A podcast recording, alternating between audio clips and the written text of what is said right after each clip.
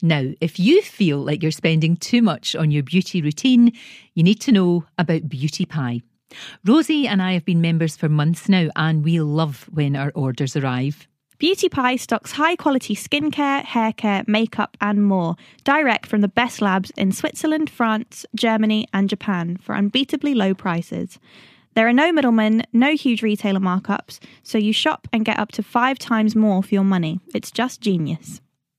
And right now, join Beauty Pie and use the code L K S E N T M E, all one word, in the promo code box at checkout, and you will get ten pounds off your first order. Go to beauty pie dot com to find out more.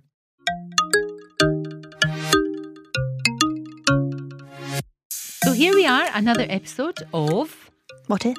What If, with me, Lorraine. And me, Rosie. And I am so looking forward to this chat today with Gabby Logan. Mm. She's a trailblazer. She's a trailblazer, and she's made it easier, so much easier, for lots of women journalists in sport to, to do their job. And I think that's really, really, really important. We've got so much to talk to. Gabby, it's so good to see you. How are you?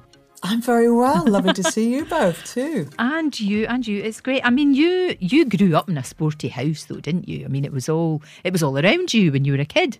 Yeah, well, my dad was a professional footballer, and my mum, she, I wouldn't say she's not sporty in the sense, she, she always tells us she was an ice skater, because we can't really prove that, can we? Ah. Um, uh, she did have some boots, but she um, she was very much what the Americans would call the soccer mum, because there were four of us kids, all doing different sports, all doing it at different times, and she was, you know, that, that proverbial taxi driver, driving us all around to different sporting activities, while my dad was still playing, still managing.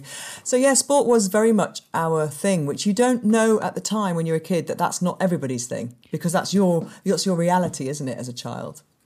Exactly. Mm. And did where did that did the love of sport come from at home then, or did you do it a lot at school? Because did it become at school rather than at home? If that makes sense. Yeah, it was it was both actually, because obviously when I think if I'd been born into a musical family or a family that was really interested in, I don't know, science, or you know, you, you kind of pick up, don't you, on what your parents' interests mm. are. And um, I think my dad's love of what he did and the fact it was all consuming naturally meant there was a lot of that on the telly, or whatever sport was on the telly. This is pre-Sky days, you know, yeah. So you'd probably have one football match a week then. It's difficult to imagine, isn't it, a time mm, when there was one really football is. match on. Yeah. Um, so sport was part of all our lives. And then at school, obviously, we did school sport, but we went to schools that weren't particularly brilliant at sport. It wasn't, you know, we went to state schools in the eighties where teachers were on strike, and often sport was the first thing that went. So my sport really was outside of school when I was doing gymnastics. I was going to a club, which was a, a really lovely local club run by some brilliant, as always, in grassroots sports, some brilliant people who just, you know, charged us two pounds a session and kept turning up and kept enthusing us and kept coaching us. And, um, and that's where it all started really to kind of grow and become a bit more serious. And, and then on the telly, things like the Olympics would really inspire me, because that's where I saw women doing sport. And I remember the L A Olympics, that was a moment of, of real kind of penny dropping moment for me, where I just thought, wow, this is amazing. This is, I'd love to do this somewhere, somehow, you know. And you did, and represented your country, represented Wales. Yeah. Uh, you, you really did. I mean, but that is utterly all-consuming if you are doing gymnastics, especially at that sort of level. You don't have much time for anything else, I would have thought. No, you spend a lot of your outside school life either doing your homework or doing your gymnastics, and there wasn't much time for a lot else. And I did have a great group of friends who recognised that I was really into this, and then I might only do one in every eight social events, you know. So yeah. And so they, they didn't kind of exercise me completely from the group, you know. They they let me they let me kind of dip in and out, and then they were really proud of me when things went well. And and so my mum always said to me, actually, you're really lucky. Your friends, they're not jealous. They're not mm. um, resentful of you. They're very, you know, she, she didn't say it in those terms, but I remember her once saying to me how how rare that was as a teenage girl to kind of, you know, find your tribe, and also the tribe let you operate out. I see that with my own kids, and I see them with their dynamics of friendships and how, how complicated and confusing it is, isn't it, when you're a teenager? Mm. So I was really lucky to to be able to have a bit of a social life. But I just, you know what, I didn't want to do any more than I did. I just loved gymnastics so much. I didn't feel I was sacrificing. And I think that's the thing that's quite hard for teenagers, isn't it? I mean, I hear myself saying it to my son sometimes, and I kind of give myself a, a, the proverbial kind of, you know, slap across the face, because I say to him, well, you've got to sacrifice if you want. But actually, no, if you don't want to do, if you don't want to sacrifice, don't do it, because yeah. you really have to love it and you have to want to do it. Otherwise, it becomes a bit of a chore, and it shouldn't really feel like that, I think, sport. No, mm. absolutely. Of course it shouldn't. And do you ever think about, you know, what if you had kept with gymnastics and kept kept going? It wasn't really an option, Rosie, because I was I, I got injured in the Commonwealth Games for once. So I had a sciatica, and Ooh. so I had a few months out of the sport, and it was the point where I was doing my A-levels, and this is pre-National Lottery, so there was no funding for the sport. It was all, mm. I did get a couple of grants from Sports Aid and things, but it wasn't ever going to be a sport I would earn a salary from, per se. A lot of gymnasts go on, actually, at that time, went on to things like Cirque du Soleil, and my own sister went to Cirque du Soleil. So you could use your gymnastics in a different way, but I wasn't ever going to be a professional gymnast. And, and so when I got injured, I was doing my A-levels, and I thought, right, maybe it's time to just knuckle down on this now. What I do kind of regret is almost having a sport that I had to finish so soon, because, or a sport that was never going to lead to a career. You know, if I'd picked up a set of golf clubs at eight years old instead of being obsessed with gym or a tennis racket, well, I did play tennis, but that's another story. There was no indoor tennis courts where we lived in Leeds at the time, so I had to stop playing because in the winter you couldn't play for six months. So, so I do, I do think back to kind of like how my life would be so different now as a child. There are so many options for girls now. You know, you look at the cricket that's been on this summer; it's been amazing. You know, seventeen-year-olds playing on telly, the hundred on the B B C, and obviously women's rugby, women's football, team sports are just now. Uh, women's hockey is so different, and it's brilliant. It's just amazing that girls have got role models that they see on the telly. They've got opportunities as well to and pathways. And, you know, the, the eighties was a very different place, I think, for women in sport and girls in sport. No, it really was. Mm. Wasn't it? It has got better. Yeah. Yeah. Getting better. And I think you're, you're very much part of that.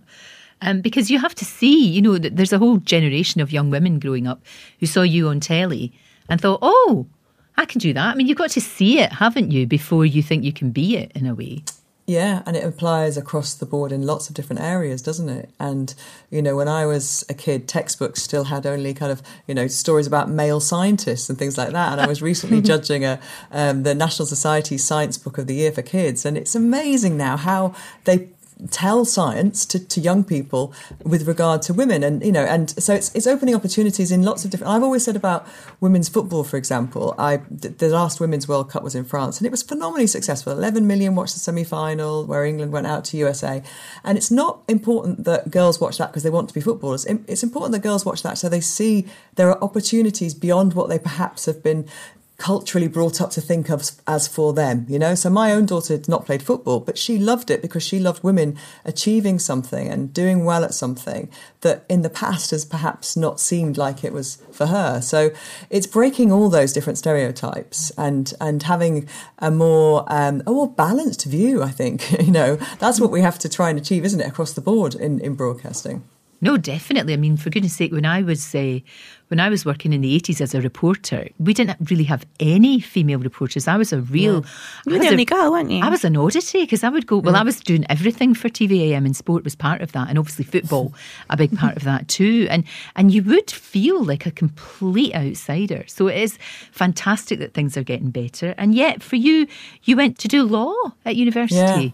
Yeah, yeah. yeah what... I, Yeah, I, I was. Um, I wanted to go to university, and nobody in my family had done at that point um, on either side. And and I I, I did well at school, and I, and it was something that I, I felt like I kind of wanted to pursue. My mum had kind of sacrificed her education in a way when she met my dad, because she wanted to go to university down south, and she's from Leeds. And she met my dad, who was playing for Leeds United, and he persuaded her to go to beauty college in Manchester instead, because it meant she'd just be a short train ride away.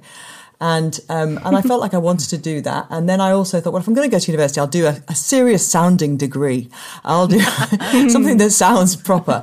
And um, and so I really enjoyed law. I loved it. But I realised after about a year that I actually wanted to be in broad. I wanted to work in broadcasting. I, I kind of already knew that when I went to university anyway. So I started doing lots of work experience on radio and newspapers while I was doing my degree. So that when I graduated, I, I took a job in radio on a breakfast show. And I thought, if this doesn't go well, I'll give it a year, and then I can always go do my law conversion and become a barrister. Um, so it's gone all right. Yeah, you haven't had to, to actually do that, to go back to the law. But it's always good to have a backup, isn't it? It's always good to have a plan B. Yeah, I know. Well, so much of the law that I studied obviously has changed dramatically. Yeah. I, I, and and uh, I was laughing about kind of, you know, one of the compulsory courses was European community law. Oh, because, geez. Uh, you know, yeah, because um, at the time, well, we're going to be in Europe forever. And so you have to learn about European law. And I was laughing with my daughter the other day, saying, "Oh my gosh, like what does what happened to that with those lecturers? Where yes. Are oh gosh, that's the point, isn't it? And all of that work yeah. that yeah. you did, for goodness' sake, it's crazy, yeah. isn't it? And then your so your first T V job was after uni, then after the all the, yeah. the training. Um, and how did that come around? Well, when I was working on local radio in Newcastle, um, you know what it's like in, in local news, um, and especially a city like Newcastle, which has got this, it's Newcastle's quite far away from anywhere. And so you tend to find with cities like that, and I mean big cities, you know, um, you tend to find that there's this, um, the, the, the local T V station is really important and the local radio station is really, really important mm. as well. And so Metro F M, the station that I was on, was the, the big commercial station. I was on the breakfast show, and they were the, the, the station that covered the football. And they asked me if I would do t- Saturday interviews, uh, touchline interviews at St James's Park. And they said, look, you're always hanging around the sports team. You clearly love your sport. But like you were saying before, Lorraine, I didn't see women doing that. So I didn't even know that was a job. You know, I just thought it was, I just used to hang around after my show and chat to them. So I started doing these interviews and loved match days. And then Sky spotted me, and Sky wanted to do, uh, wanted to increase their female quota on air, and asked me to go down and do a screen test. And this was, I was only a year into post-university, so I would have been, had a year out, so I'd have been about twenty-two, turning twenty-three. Went down to Sky, did a screen test, and got offered an amazing job, and had to relocate. And and again, I thought, well, I'll do that for a year, and then I'll probably get a proper job in telly.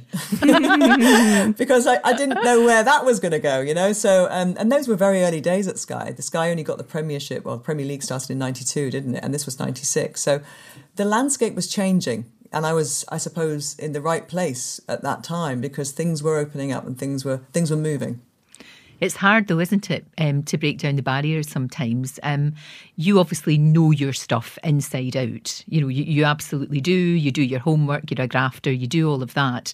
But back in the early days, were there some, you know, maybe some professional footballers or some pundits or some people who just kind of thought, nah, not sure about, you know, not sure about this beautiful woman coming in here. we don't, yeah, you know, yeah. and maybe, maybe even felt a little bit threatened. I don't know. Well, yeah, I mean, but there was a, I remember a piece in one of the national newspapers written by a very crusty old bloke, basically saying, you know, kind of that people like me were coming along and taking the last strangleholds of maledom, and that oh, somehow oh, I was, wow, uh, yeah, and that he was going to have to build a shed in his garden because there was, you know, and it was, this was, you know, this was back in the early two thousands, and uh, and so, but I just, I don't know, I obviously had some really good allies, I had some very good male allies, and I think that's important as well, because now I'm really conscious of wanting to reach out and when people asked me for help, to give them help. But there weren't many women there to give help. Do you know what I mean? It wasn't like yes. I could look around the, the sports newsroom at Sky and see loads of women and think, oh, who's my who's my friend here? So I, I had some very good um, colleagues, and then there were obviously people who, you know, weren't quite as kind and weren't quite as forthcoming. But you, that happens, I think, in lots of other professions, or was happening in lots of professions anyway. If I'd gone into the boardroom of most F T S E one hundred companies, there wouldn't have been splashed with women all over the place, you know. If I'd gone into some major law firms, there wouldn't be women taking, you know, the top positions there. So so this wasn't unusual in broadcasting, I guess. And you will know, obviously, Lorraine, as well. And you said your, your experiences when you were covering everything, mm. you know, out there in the field, mm. and you were often the only woman. And for many years, I was doing the England reporter's job for the B B C, and I was the only woman on those trips. And we're going back, you know, only like a few years ago. So it, it is it is definitely changing. But in the early days, there was a reticence, I think. Maybe I was a novelty. I think it certainly helped. I came from a footballing family. There was a certain amount of, uh, OK, all right, well, you might not be, you know, here just... just because you want to marry a footballer. Because honestly, there was that kind of feeling sometimes that I think like mm. people thought I was going husband hunting or something, you know. So, um, which clearly isn't the case. Uh, it's remarkable. I know. Do you ever yeah. think your career would be different if you were a bloke? I know maybe it wouldn't have happened, because if you said you mm. were hired because they wanted to boost the females on mm. yeah. on air, yeah. I don't I mean, know. On the one hand, it was kind of positive discrimination, wasn't it? Yeah. That I got to go where I, where I was. Um, well, maybe, maybe Rosie, actually, I would have ended up playing professional sport. Mm. You know, maybe my sporting life would have been different, because my brother um, who died, Daniel, was uh, signed for Leeds United. He was a footballer, and, you know, so I may have, my life might have been very different. If I'd wanted to be in broadcasting as a man at that time, yeah, I, I, I don't know, you know, it's really difficult to say, isn't it, where, you, mm. where you'd have gone. I suppose, like I said, when I arrived at Sky, I didn't know where, how was I going to kind of forge a career here, because where was I going to go? Even then, my boss at Sky, who's no longer uh, with us, he he... was very much like, well, you're not going to present football. You know, he was very matter of fact about it. Uh, that's not going to happen here. Luckily, I T V saw things differently and mm. um, I got a call in nineteen ninety-eight saying, come over and, you know, we've got shows for you and this is what we'd like to do. And they were really ambitious for me. And that, when I look back now, is pretty amazing, actually. You know, and I kind of think about it, how how forward-thinking my boss, Brian Barwick, was at the time. It's real trailblazing stuff. It really is. Mm. You don't think it when you're in it, I don't think. No, you don't realise no. the implications. You know, and mm. now we've got women commentating on football mm. matches, as we saw, uh, mm. you know, during the, the recent Euros. And I think it just takes people a little bit of time to get used to that. And mm. then as soon as you realise they know their stuff, it doesn't matter. Mm. You know, it really, really doesn't matter. As long as somebody's good and as long as somebody's done their homework, um, then it doesn't matter yeah. at all. Yeah. I mean, you think you are allowed to have an opinion, you know, and critique. You know, it's in the same way that there might be male commentators or male presenters that, you know, you, you don't have as much of an affinity with. Totally. So sometimes, you know, and, and I don't want to get to a position, and I think a lot of the female footballers have said this, interestingly, that they don't want to be patronised. You know what Indeed, I mean? Like, absolutely. And, yeah. and it's absolutely. not just kind of, it's not just kind of bravo, well done for being here, you know, and well done for coming along. Actually, well done, dear. You, yeah. If you want balance, and we do want balance, then that comes both ways. But let's just not be critical of somebody just because they're yeah. a woman, you know? You know, it's been a really hard year and sometimes we just need to treat ourselves, which is why we love Beauty Pie. It's a new shopping club created for beauty and product lovers by the women behind Fit Flop Sandals and Bliss Spa and Soap and Glory. At Beauty Pie, members can shop for fabulously luxurious beauty and wellness products at straight from the warehouse prices. It feels like a splurge, but you're getting a steal. Check it out at beauty pie dot com and use the promo code L K sent me, all one word, to get ten pounds off your first order when you join. Mm. You mentioned your brother, and mm. that was a, a, a dreadful, dreadful tragedy because, as you said, you know, there's this fit young man, he's a, he's a fit young teenager with the whole world at his feet. Um, I mean, something like that happens, it's it's beyond a shock, isn't it? It's so mm. difficult for, for all of you, you know, for the, for the whole family, but for, for everybody that, that, that knew and loved him. And I guess in a way you can use your profile, your, your you know, the fact you, you can use what you do to help. This is the mm. thing about you saying about giving things back. Mm-hmm. No, yeah, that's really, and early on in my career when I realised that was actually one of the joys of what we do, that you can use that platform, you know, for causes and, and interest, things that you want to give a voice to and lend a help, you know, pull somebody into the limelight to talk about it. It might just be being the figurehead of something or being more proactive. And obviously with the the situation Daniel died from, he died of cardiomyopathy, which is a heart condition, congenital heart condition. So basically his heart stopped beating, but there were no signs that, that he was ill or that he had anything wrong with him. And it's sudden death. And Christian Eriksen, of course, in the recent Euros collapsed on the yeah. pitch. Oh, that and, was hellish, wasn't it? That was that, awful. And that is pretty much what happened to Daniel, but Daniel didn't do it in a stadium with sixty thousand people and medical support. He did it mm. in the back garden and so lost his life. And and actually the, the sudden death syndrome and testing of the athletes, that's still something which needs more awareness and more fibrillators, and you know, and so actually that that battle's not won yet, you know. And I've just been talking recently actually to uh, somebody about making a film about that, actually, about what what is happening with young athletes now. How do we screen? You know, we expect a lot of these people. Young young footballers are training, you know, all hours God sends from the age of ten, eleven, twelve, and they're going to end up earning their clubs millions and millions of pounds. They are huge, enormous assets. How are we looking after them? You know, how are we making sure that they're going through as healthy as possible? And then that trickles down, doesn't it, to other parts of society. And people realise, actually, my golf club needs a fibrillator, or, you know, yes. our mm. local guide hut could do with a fibrillator. It's, it's knowing where those things are and being aware of it, I think, is is really important to to be able to use that platform. Oh, it's amazing, and an amazing tribute to your to your brother as well. That. Because, you know, the, the work that you do and the work that's being done, you certainly see a lot more of those, you know, in, in sports stadiums mm. or, you know, mm. or, or gyms and things like that. You, you, you really do. And it's one of those things you can't quantify. But I'm sure by raising awareness, um, lives have been saved. Inevitably, they, they will be. But you're right. It's something that you don't think about until it touches you. You know, yeah, you, you really don't. Or you see it, you know, you see it in, in, yeah. in, in the arena like like we did, um, mm. which was which was shocking. Oh, mm. awful! Absolutely, mm. absolutely awful.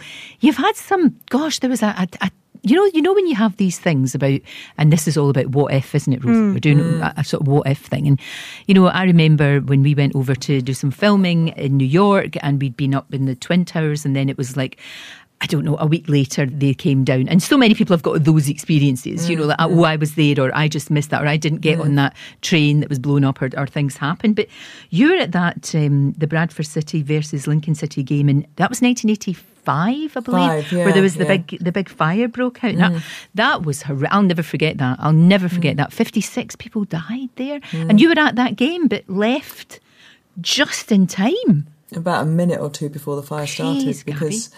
And where we normally sit, uh, we normally sat, was where the fire pretty much two rows away started. But because it was the final game of the season, and because Bradford had just won the league, we suddenly had a, a you know a rush of people coming for tickets. So my parents had to distribute to family and friends and things, and my dad was assistant manager at the time, and yep. my mum said, look, you guys, me, my brother and sister, he said, you guys are going to sit a few blocks away from me. Um, so me, I was only twelve, and my sister and brother, we were kind of like, wow, we're sitting on our own, you know, we're in the stand on our own.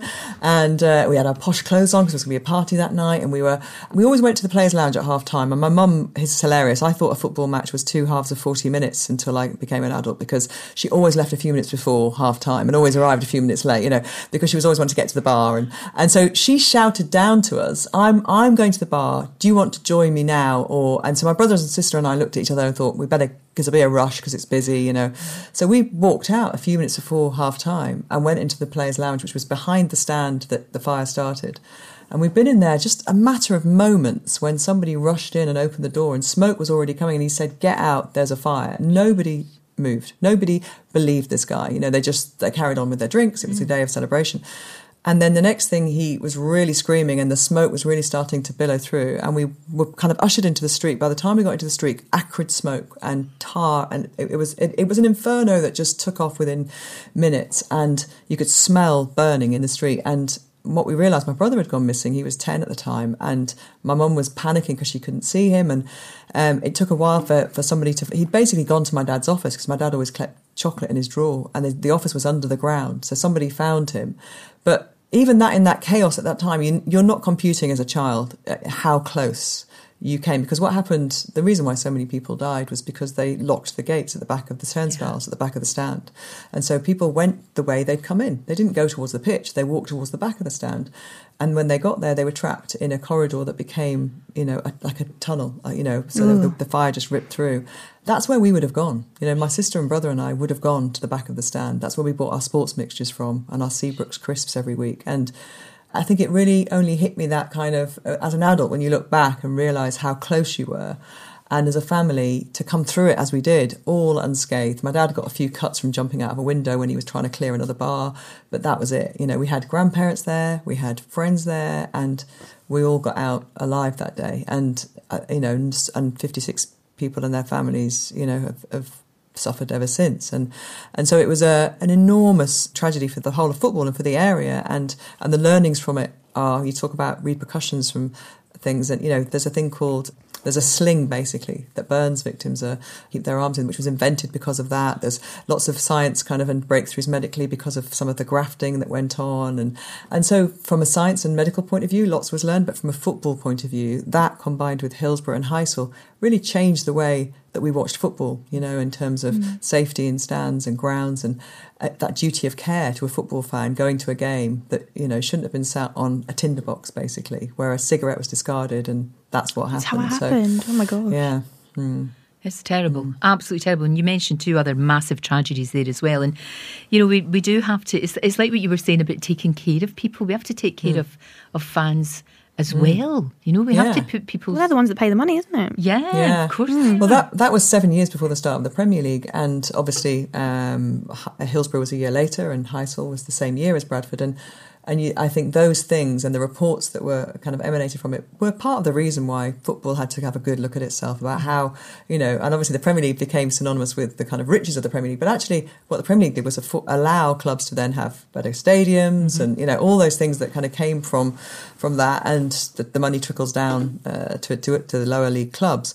But we shouldn't have had to go through those things no. to yeah. get there. You know? No, I mean, I, I remember growing up in, in Glasgow and the, the Ibrox disaster, you know, over mm. sixty people died in that. And, you know, my dad was at that game and, and just mm. the, the sheer terror, you know, it, it's mm. absolutely horrendous. And you do sort of think it, that is a real what if, you know, of all the mm. what ifs, that mm. one is the big one, isn't it, that you went through in your family. And it's mm. just one of those things, if you'd just gone the other way, if your mum mm. hadn't shouted to you or... Mm. I know. Remarkable, isn't it? Mm. Absolutely yeah. remarkable. And we were a few years older even. We probably would have been more independent and yes. said, no, we're not. Yes. You know, we're going to do this. and Or even if we'd split up as a group, you know, like, I, you know, being the eldest, I was the one responsible for getting everybody, you know, mm. here and there. And mm. and how that would shape you then. Like, you, you know, you talked about what if you were a man, would your career have been different? How that would have shaped... Because a lot of things shape the way you... develop in life, don't they? And obviously my brother died seven years after that, and that probably had more of an impact actually on the family.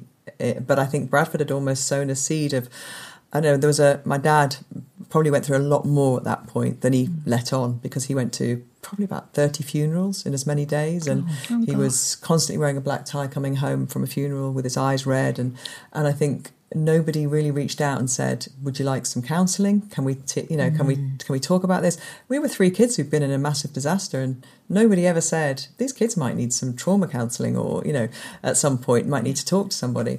But that's the way mental health kind of has developed as well, isn't it? When you mm. look back now and think, God, that's ridiculous, isn't mm. it? That whole family went through that and nobody ever sat down and said, let's have a chat. Different times, mm. thank mm. goodness, that we've mm. actually actually got better, don't you think? Yeah. Mm. We'll make things way more cheery now. um, um, I wanted to find out about some of your favourite sports performances that you've seen. If there's any, any things you've been to that have been like, that was the best thing I've ever seen.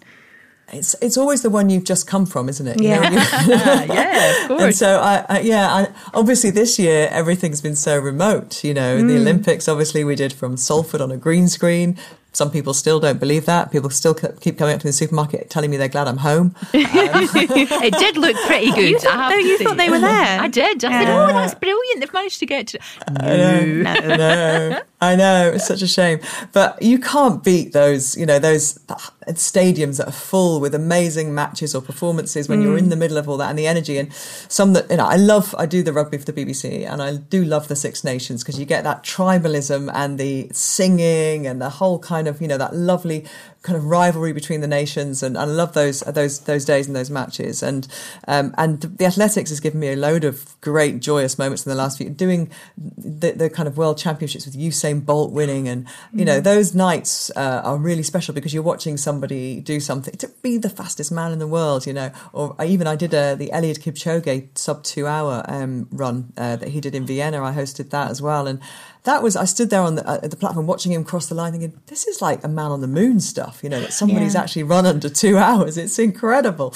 Um, and it's about, for me, it's that kind of humans kind of pushing themselves and into areas that have never been gone before. And it's not, as I said before, about women in sport. It's not about making everybody on the sofa think they can run a sub two hour marathon. It's about thinking, what could I do that I yes. didn't think I could do? How could I, you know, I, I can believe a bit more in myself and, and push myself. So those joyous moments are so just motivating and inspiring, and being there with a crowd and seeing everybody get that joy out of it. Yeah, I'm, I'm beating about the bush here, Rosie. I'm not giving you a, a, a definite answer, am I? Because I find it, you know, I genuinely kind of go from one event like that to the next and think, oh, that was amazing. Oh, that was amazing. But um, yeah, the um, the the not having crowds for eighteen months has certainly, I think, given me a huge amount of appreciation for how much the crowd and the audience yeah. add to those performances. Oh, they really do. I mean, we yeah. were we were lucky enough to go to the Scotland-England game, yeah. um, and you would have thought that we'd won the World Cup. Well, you thought Rose? We'd won before they started even playing.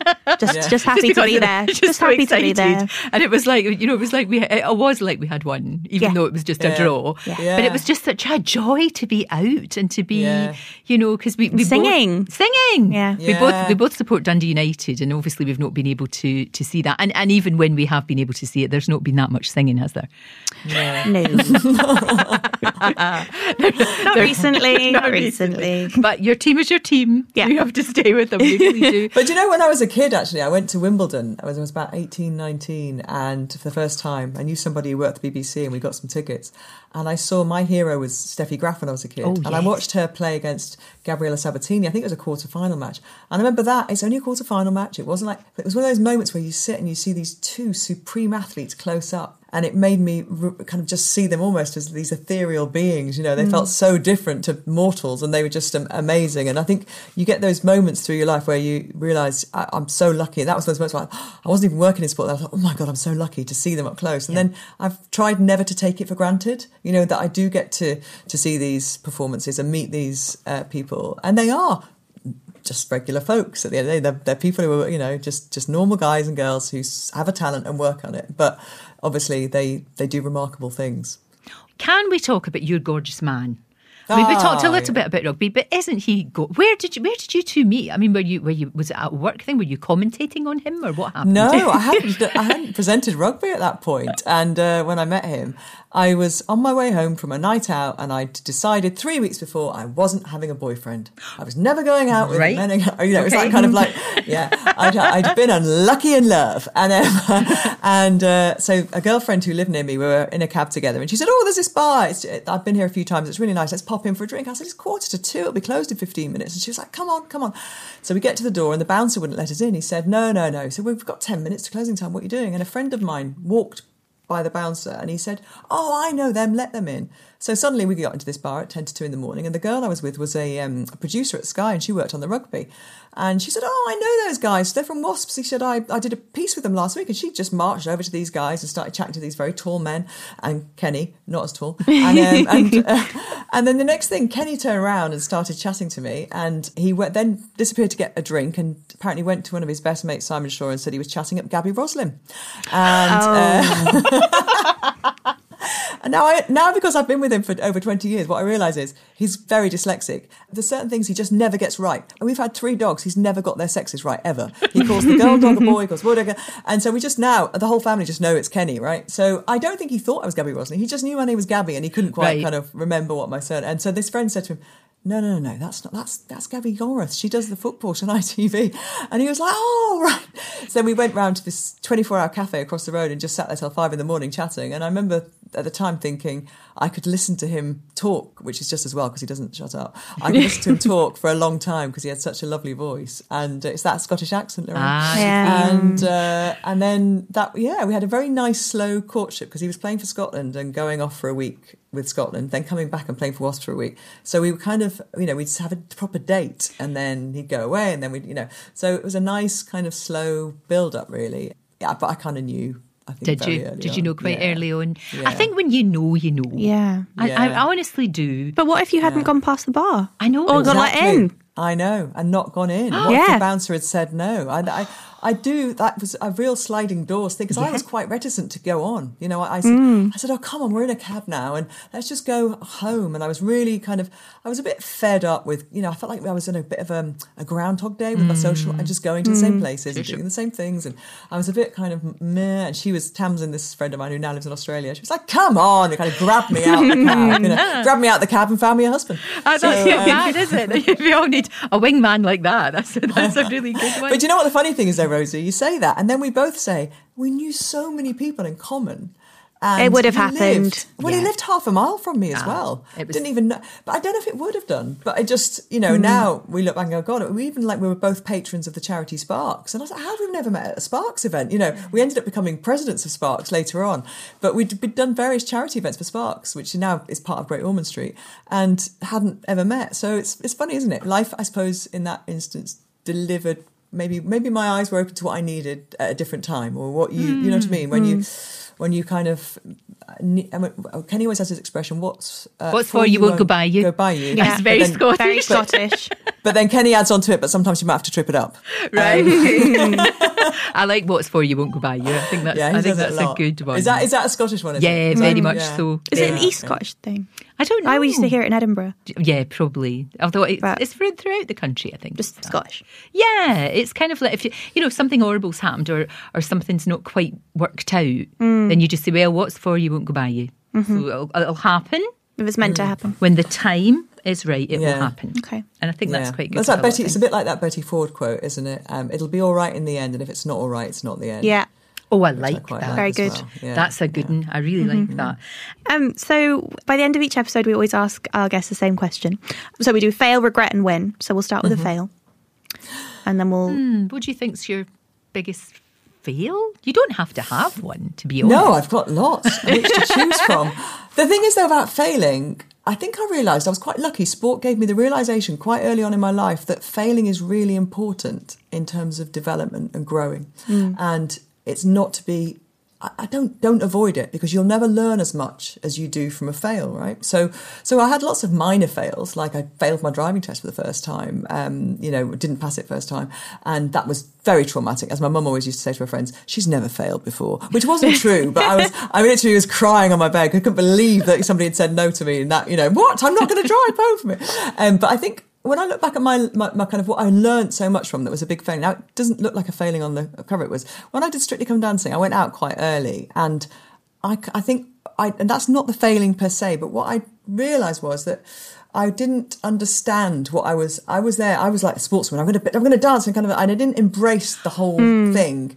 And I think it taught me a lot about myself and how to kind of just, I don't know, it wasn't so much just chill out a bit, but just to kind of like enjoy all the other stuff, you know, and not just be so single-minded sometimes and focused on something, because there's so much more in life to kind of embrace. And that whole experience taught me a lot about me. It taught me a lot about the industry. It taught me a lot about kind of how to get a bit more balance. So so it was a, a strange learning, I guess, rather than a failing. You know what I mean? It yeah, wasn't, it yeah wasn't, I do. I know exactly. But, See, um, I, I have been asked to do that and I cannot. So I am so... I, you know, I just think you're fantastic for doing that, because you did it the same year as Kenny, didn't you? The two of you. Yeah, did you yeah. Do the same time? And Kate Garraway was on okay. that year. Alicia oh, Dixon. Oh wow! It was an unbelievable year, and it was brilliant. I loved it. I would never say a word against it. It's amazing. If you get ever, I mean, you've been asked a million times, but if, oh, if anybody scared. is listening and wants to do it, it is amazing. And you know that that taught me a lot actually, and I think I, I think I would approach it differently if I was to do something uh-huh. like that again. To have more fun. Yes. Yes. Mm, more fun yeah. is good. Um, and yeah. what about a regret? Um, I think, again, regrets are kind of, you know, you at the time you try and, it's to do with failings and, and you think, well, I'm not going to regret that. I'm going to try and learn from that. But actually, you know, it is okay to have regrets, I think, and to think, oh, I wish I wish I had done something a bit differently, and I wish I'd behaved in a different way there. And there's lots of micro regrets in my life in terms of, I should have been a bit more tolerant with that person, or I should have been, you know, you know, you have those thoughts in the night and you think, oh, I shouldn't have been quite so quick to, you know, make a decision on something. But actually, my brother dying, I was never to know that that would be the last year of his life. But I'd taken a gap year and went to live in London. If I'd known that was the last year of his life, I would have lived at home for a year, and I'd have spent mm. that time with him and got to know the teenage him even more. Because at fourteen when I left, and he was fifteen, well, fifteen when I left, I didn't know that that was, you know, that was all I would ever know of him. And so I think that's that's a, a, a major regret in many ways. Mm. And um, what about a win? A win. Well, it's got to be that, that Scottish husband, hasn't it? Oh, yes. Absolutely. Uh, I think, I think, and family is, you know, my, my nuclear family, you know, the, the, the four of us, that's my biggest pride and joy that, you know, that I have a family that I, you know, I'm so grateful for, and, and I think try and get balance with. And, and I honestly, you know, Kenny is such a great ally and such a massive supporter of me and given me so much confidence. And I think I wouldn't do what I do. I couldn't do what I do. And our team couldn't work how it works, you know, without him there. So, um, yeah, I think that's... Oh, that's fantastic. I love that. I love to hear stories like that when it's a, an equal partnership with, you know, with both of you supporting each other. It's proper. Partnership, mm. proper mm. partnership. Gabby, what a joy. Yeah, thank you so much. Absolutely oh, delightful lovely. to talk to you. We could talk to you for ages, couldn't we? I know. Just sit and blather. So lovely yeah. to chat to you two as well.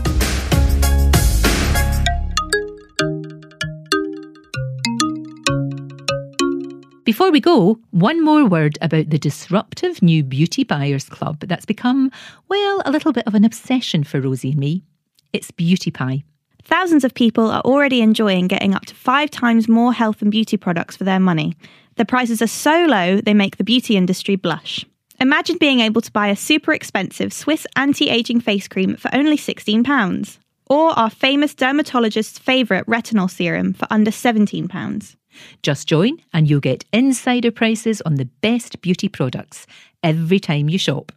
And don't forget to use the promo code L K sent me, all one word, to get ten pounds off your first order when you join.